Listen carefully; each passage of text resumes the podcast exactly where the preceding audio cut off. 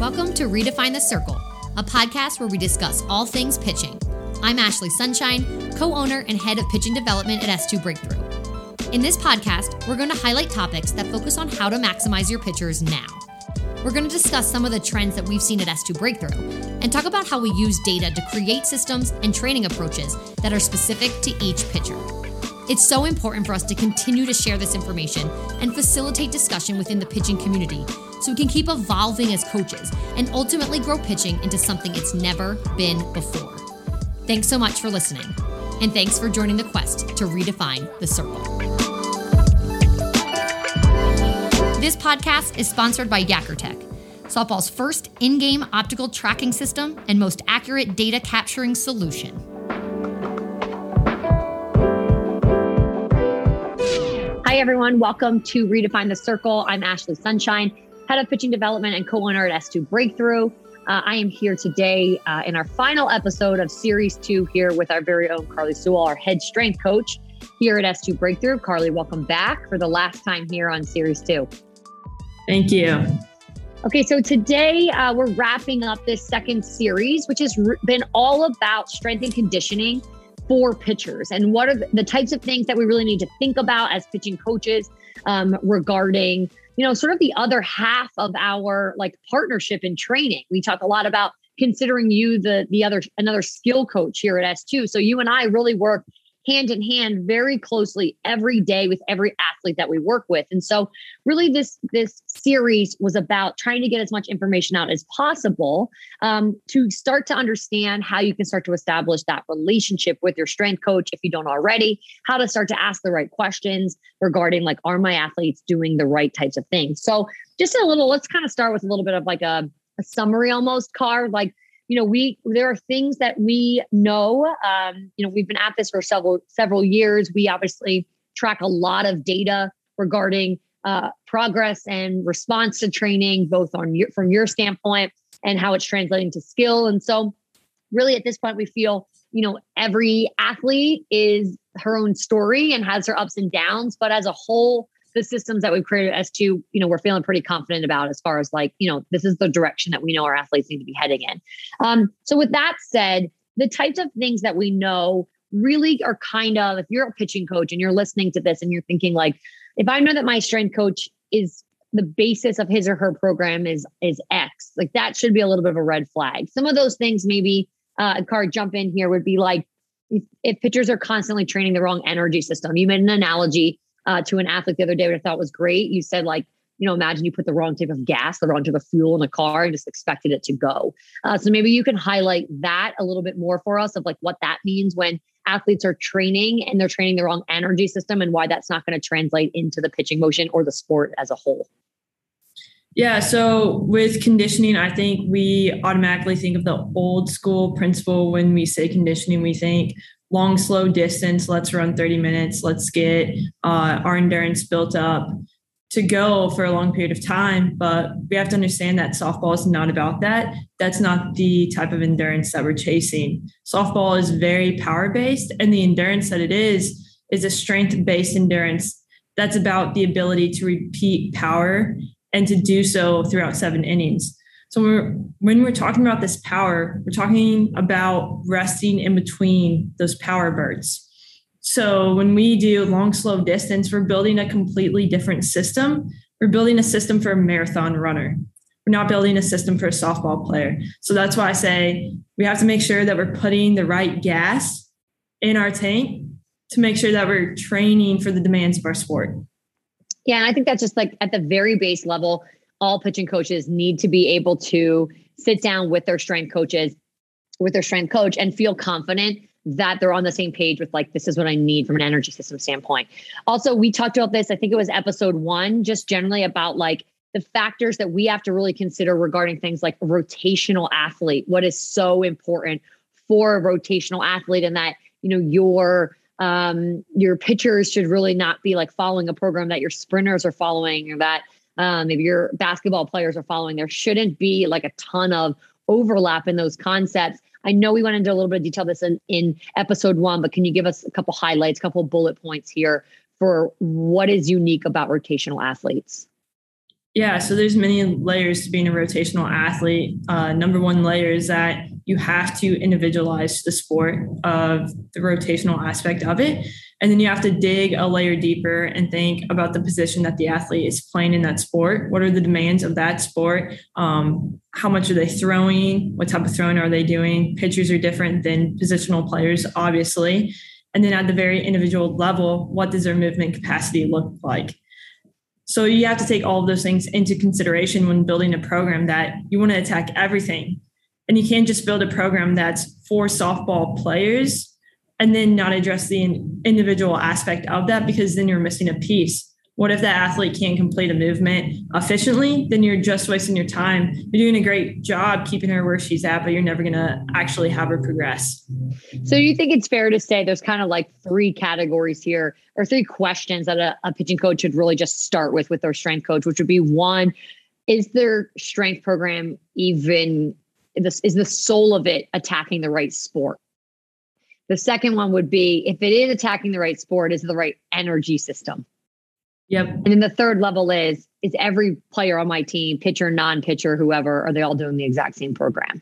So there's like there's tiers of it getting better and better, right? And I think like you know I could go off and and I will in the future in a whole episode of like energy systems, even with just in pitching. You could have the right sport. So like a great example would be like you know when pitching coaches have their pitchers just like uh sprint like throw a pitch sprint go get it come back sprint. And it's like in reality that is not remotely resembling what our game is and does. And so it's just like a totally wrong approach to getting pitchers to be able to do what they need to do in the game. And so you could be you could think you're in the right sport. You could be having them do things that look like the sport but still be in the wrong energy system Absolutely. I would say okay. the simplest thing to do too is just watch softball and time how much rest is between pitches, right? We're having like 45 seconds to a minute in between rest and then we're going full effort again. So if we're doing back to back sprints, that is actually nothing like our sport. If we're doing back to back pitches or trying to pitch as many pitches in a minute, that's not our sport. And that's nothing like what we do on the field. Yeah. Okay, so these are sort of like uh, it's kind of a, a, little bit of a summary, a couple bullet points of like these are the types of things that at least should be in your mind if they're not already about whether or not you're on the right page. We're coming at this from a standpoint of like we're trying to maximize what our athletes can do. We are trying to we're we're a player development model. And so I guess you know there are probably some coaches out there that are like, yeah, but I utilize XYZ from like a culture standpoint. Um, like we, you know, we mental toughness, all of these things. And so um I think that would be a whole nother series on its own. But like it is very important to understand that you can't sacrifice the physical nature of how athletes should be training for our sport to make them tough. Like that's just too much of a sort of like in I guess you can call it like old school, but sort of like in at this stage what I would consider a little bit of like an ignorant thought process. Right. Yeah. Okay. So let's talk. Let's talk more detail. Like, then what should it be? So, like, we've talked about like you don't want it to look like this. You don't want it to look like this. But um, you've sometimes talked to me about like an onion approach to when you're programming for an athlete. Can you just sort of review what that looks like, and then also give me some examples of like, you know, pitcher A, pitcher B. What are the types of things that are in her program versus her program? and why? What did you see from their assessment? What do we know about their patterns? Let's start to lay some of that out for some of our uh, listeners slash viewers here. Yeah, the first thing I'm doing when I'm going to program for an athlete is thinking about a the demands of softball, what I'm going to have to build her against, what I'm going to have to build her for, getting her where she is in conditioning level. Uh, is she out of shape in terms of she needs to be conditioned more for endurance, shoulder endurance, hip endurance, whatever the case may be? Uh, what is the mobility telling me? What is her mobility screen telling me? What does movement capacity say? And I'm taking all of those things into consideration in the first layer before I even dive another layer in. Secondly, I'm thinking, where is she at in her timeline? If she's 16 years old, that's a different story than if she's 18 years old. If she's 18 years old, I better hop on it because I have to progress this athlete pretty quickly if she wants to be her peak self by her first, second year of college. So there's a completely different timeline there. Then I'm thinking, what is the timeline she's in in season? Is she in her travel ball season and getting crushed by games? She in her high school season and getting crushed by games? Is she in the off season? All those things matter as well.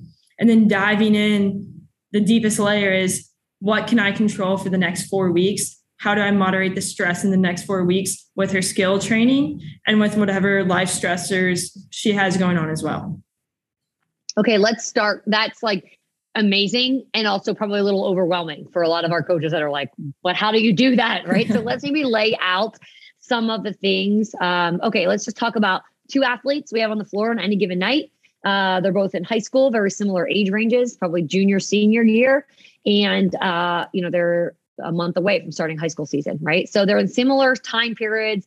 Um, maybe just give me literally real life examples of two things that are different about their programs. And of course, their programs are probably very different, but like the heart of their program is about attacking X, and this is why. Can you give me two things, just highly individualized between two different athletes?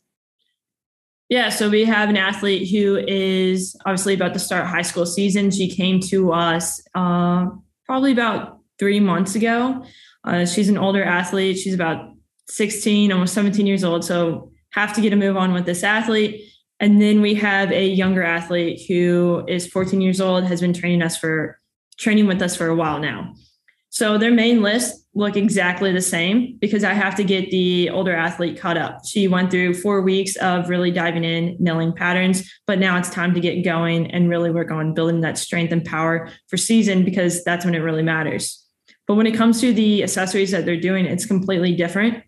The younger athlete needs more of a base for her upper body. She needs more positioning to find where her scapula is in space. But I don't have that time with the older athlete. I really need to get her moving. Sure, those are regressed patterns for the upper body. So when I say regress, it's probably more supported. She's probably lying on a bench when she performs these movements, but she has to do them. She has to be getting overhead in some way, shape, or fashion. And it has to be for load because of how old she is.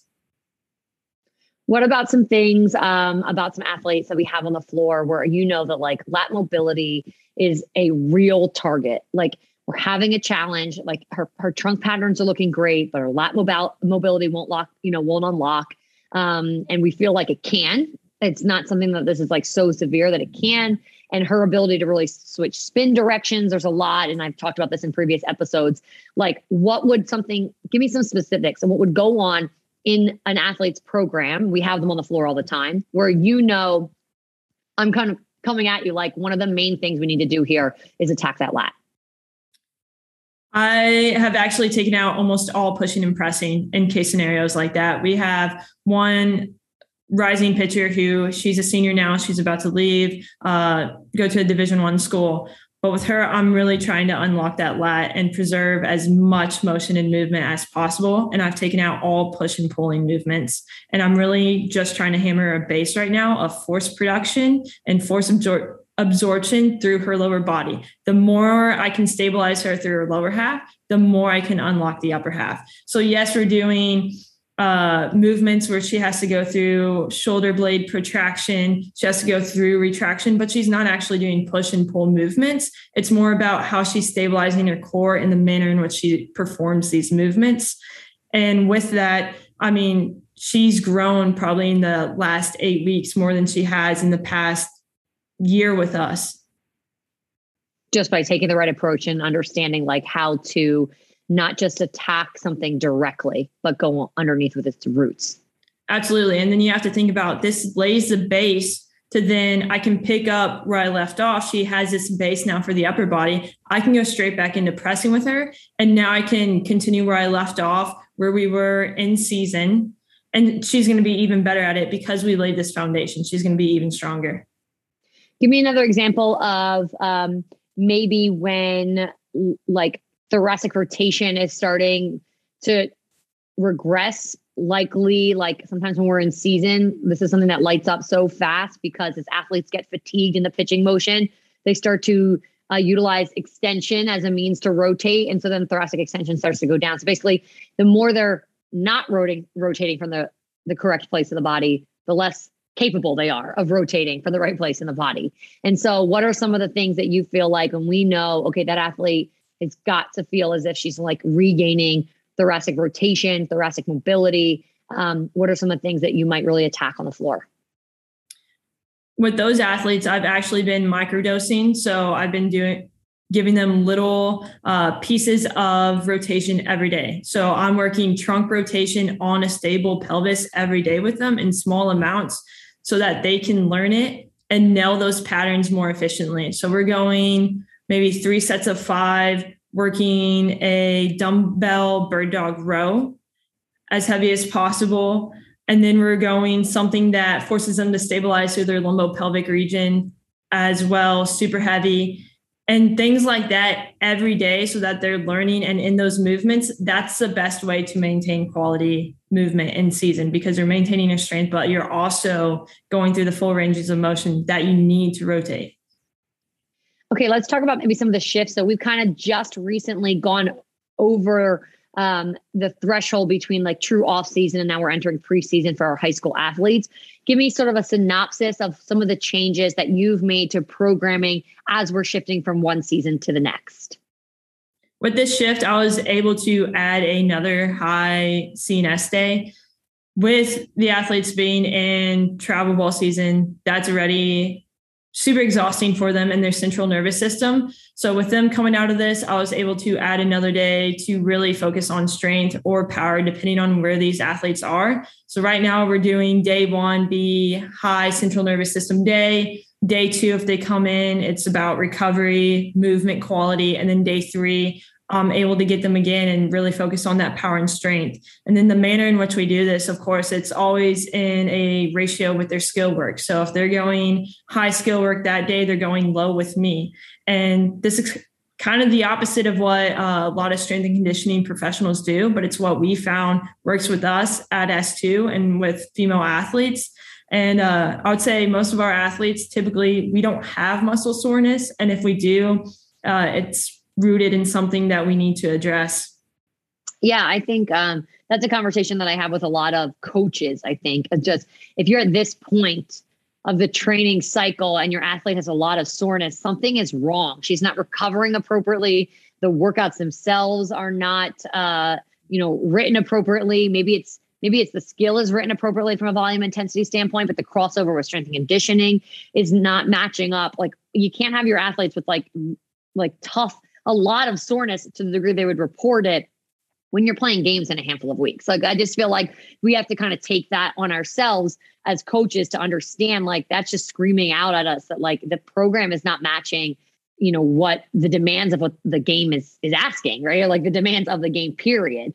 Um, i think that's a really really important one. You and i could probably go on and on about intensity and volume and how we're matching that and how much conversation we had you have times you're like, okay, at this phase before they really are in this preseason, I want to go high, low, high. So that means you're, you know, uh, you know, low, high, low, essentially. Okay. And then I'll tell you there's a particular athlete, like we can't do that with her because XYZ. And we'll change it up for her, right? We change it for order. We change up what she needs to accomplish. Uh, we go to the drawing board to see what works for her. Um, we then, you know, will shift because I'm like, here's what it's not really your job to understand exactly what's happening. I know what these pitchers need to be doing from a training standpoint to be prepared for season. And so then you might have this ideal, here's what I want to do on the strength floor. And I'm like, the game is not ideal. And we find the best hybrid right of like how right. to really match what's going on but uh, we would not go high with you high with me on the same day um, we would really try to start to like you know have create that inverse relationship. We always do, but particularly this time of year where we're really being thoughtful about volume and intensity and how those work together across the strength floor into the bullpen. Um, I would say, you know, the, the greatest advice that, that I would give just to all pitching coaches out there watching, listening is that just to start, this is a lot it's hard enough to be good. I've said this before on this podcast, but it's hard enough to be good at you, in your arena. Like I want to be a great pitching coach. I want to be a great pitching mind. That's a lot of work. You just like every day digging to be great in your own area. And so it feels overwhelming to then know about another area and like enough to know if that person is doing a good job. But I think it, it it's more about being in these discussions regularly with your strength coaches, with the people that are sort of like on your support staff of like what's their mindset behind that? So even if the execution is off but the mindset is on point it's just a matter of time before execution gets better and better. And that's where we started right? And so like and in three years we'll say the same thing about ourselves now is like we were on the we you know we were on the right track with where we wanted things to be going but we were doing x what we realized it should have been y. That's part of growing and and growth mindset and evolving as coaches. So i would just i really hope that this discussion and these episodes really just encourage and influence pitching coaches to have those conversations with strength coaches and to know just enough to ask the right questions and to start that conversation across those uh, arenas to make sure that we have the same goals. Um, I think what I have seen in our player development world, like when we have obviously a lot of external people coming in uh, with starting new assessments, coming in as new athletes, both remote and in house, is that the current training setup, both in the bullpen, like in tr- pitching training, pitching lessons, whatever, at all levels, and what pitchers do for strength and conditioning. It's like if knowing now what we know, we are oftentimes more times than not in the world in the in the training world actually like building barriers for our athletes. Like we don't realize it but we are building huge barriers because it's what we think needs to happen or what we did when we played or um, because it's like a toughness concept because we don't really understand how important recovery is. Like there's just so many things that I uh, have found that I'm like, wow, that training program. We see it like when our athletes are training and they're like, my high school preseason started and we're doing, we're running stairs every day. We have to do burpees between pitches. It's like, man, if I if wish that coach only realized like you're you're just putting like a wall up in front of that kid and she's trying to just take that one brick at a time take it off uh, to be able to climb over and get to where she needs to go. So I think just to be open minded about the fact that, like, you know, are the is the training setup that I'm building or my programs not just by themselves, but in conjunction with strength and conditioning are they the best? What am I going for? What am I trying to accomplish? Is that the right avenue? And starting to ask those questions, I think, is just really, really important. I would say the discussions between uh, the two of us, Car, like we literally can go on, on and on. Our whole podcast could be just the two of us. And so that's why I think, you know, I really encourage everyone out there who's listening. Karli and I tried to not go into too much like nitty gritty on the strength side because this is really geared towards pitching minded people. And so it's important that you're not going into so much like a language we can't understand, which is why I think this sort of like spin off and, and all the work that you're creating, whether it be talks and seminars and creating this strength this strength coach network is just so critical and obviously i would encourage everyone who's been listening to this series to just keep following karli keep encouraging your strength coaches to follow karli and to keep kind of staying on board with the type of work that she's doing because it is very very important for us to really feel like we're working hand in hand yeah, I couldn't could not repeat that enough for strength coaches and pitching coaches everywhere. You do one thing, just look out for your athletes by talking to each other. The more you talk to each other, the more you communicate with each other, the more you're going to get to know that athlete and you're going to get to know their deficiencies, how they move on the field, how they move in the strength floor. And it's going to start filling in a lot of buckets or a lot of questions that you didn't know the answers to before. Yeah. And I think of like be willing to expose your weaknesses as coaches. Like we ask our athletes to do that every single day. But if you sit down, pitching coach and strength coach, and you're like, okay, what's the plan of attack? How are we changing from off season to in season? And that individual can't answer that, you just exposed a gap in the program. And so it's not like that's a bad coach. It's like, okay, we got to think about that. What do we want to be achieving and how are we executing that? Or, you know, like this athlete, this individual athlete, something that's really a challenge in her patterns is X. What is what specifically in her program is attacking that? And if there's not a clear answer to that, then that's a hole you've exposed. So I would say like every day we've learned this very early on in our office. It's like you have to just let your vulnerability just like spill out all over the place, right? You have to just like pick the holes in your program. It's not about showing that you're the best. It's about continuously exposing the holes in your program and just keep finding what can be filled because that's when you build something great. And it's literally what we ask our athletes to do every day. We're like, don't just train what you're good at.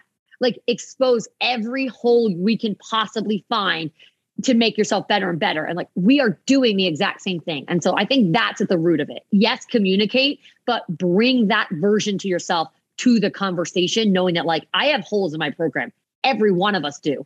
So like let's just keep let's let's open that up. Let's just keep going back and forth. And again, I hope at least after this initial series here in this discussion of even asking questions again about like sports specificity, uh, energy systems, um, all things that obviously you could go into a much greater detail that is geared specifically towards strength coaches, the individuality of the athlete, the fact that she's female, and like all of these things are just so, so critical. So um, I would say, you know, can't stress that enough. Again, this could go on and on for like eternity. Our podcast could just always be about this this relationship. We'll continue to put out as much information as possible as we're just continuing to find, you know, strategies that work and strategies that don't, in, in the hopes that we really can just like sort of lead a front where progressing pitching isn't just about progressing what's happening in the bullpen that it's not just about throwing down Rapsodo and feeling as if like we're using data to influence training or data to influence game day decisions. It's also about the entire system that works around the pitcher and all of the coaches that have their hands in that and being cohesive in those approaches. Yeah. Strength coaches, I challenge you to challenge your pitching coaches, your softball coaches, and softball coaches. I challenge you to challenge your strength coaches. I mean, season starts day one that you're in the weight room. And it doesn't matter what you're doing in the weight room on day one, if by the time season comes, you're not built up for volume and intensity. So, day one, if you're putting a barbell on your back and it's not efficient, then it doesn't matter come March or April when you're playing. You just created inefficient movement. Yeah. And I think, Car, I'm really excited for you to keep building out a lot of this content that I know you're working hard on because um, I'm in a lot of conversations with coaches, particularly at the collegiate level. And when they express some concern about their strength coach, I think, like, man, that's really tough because obviously I take that for granted here.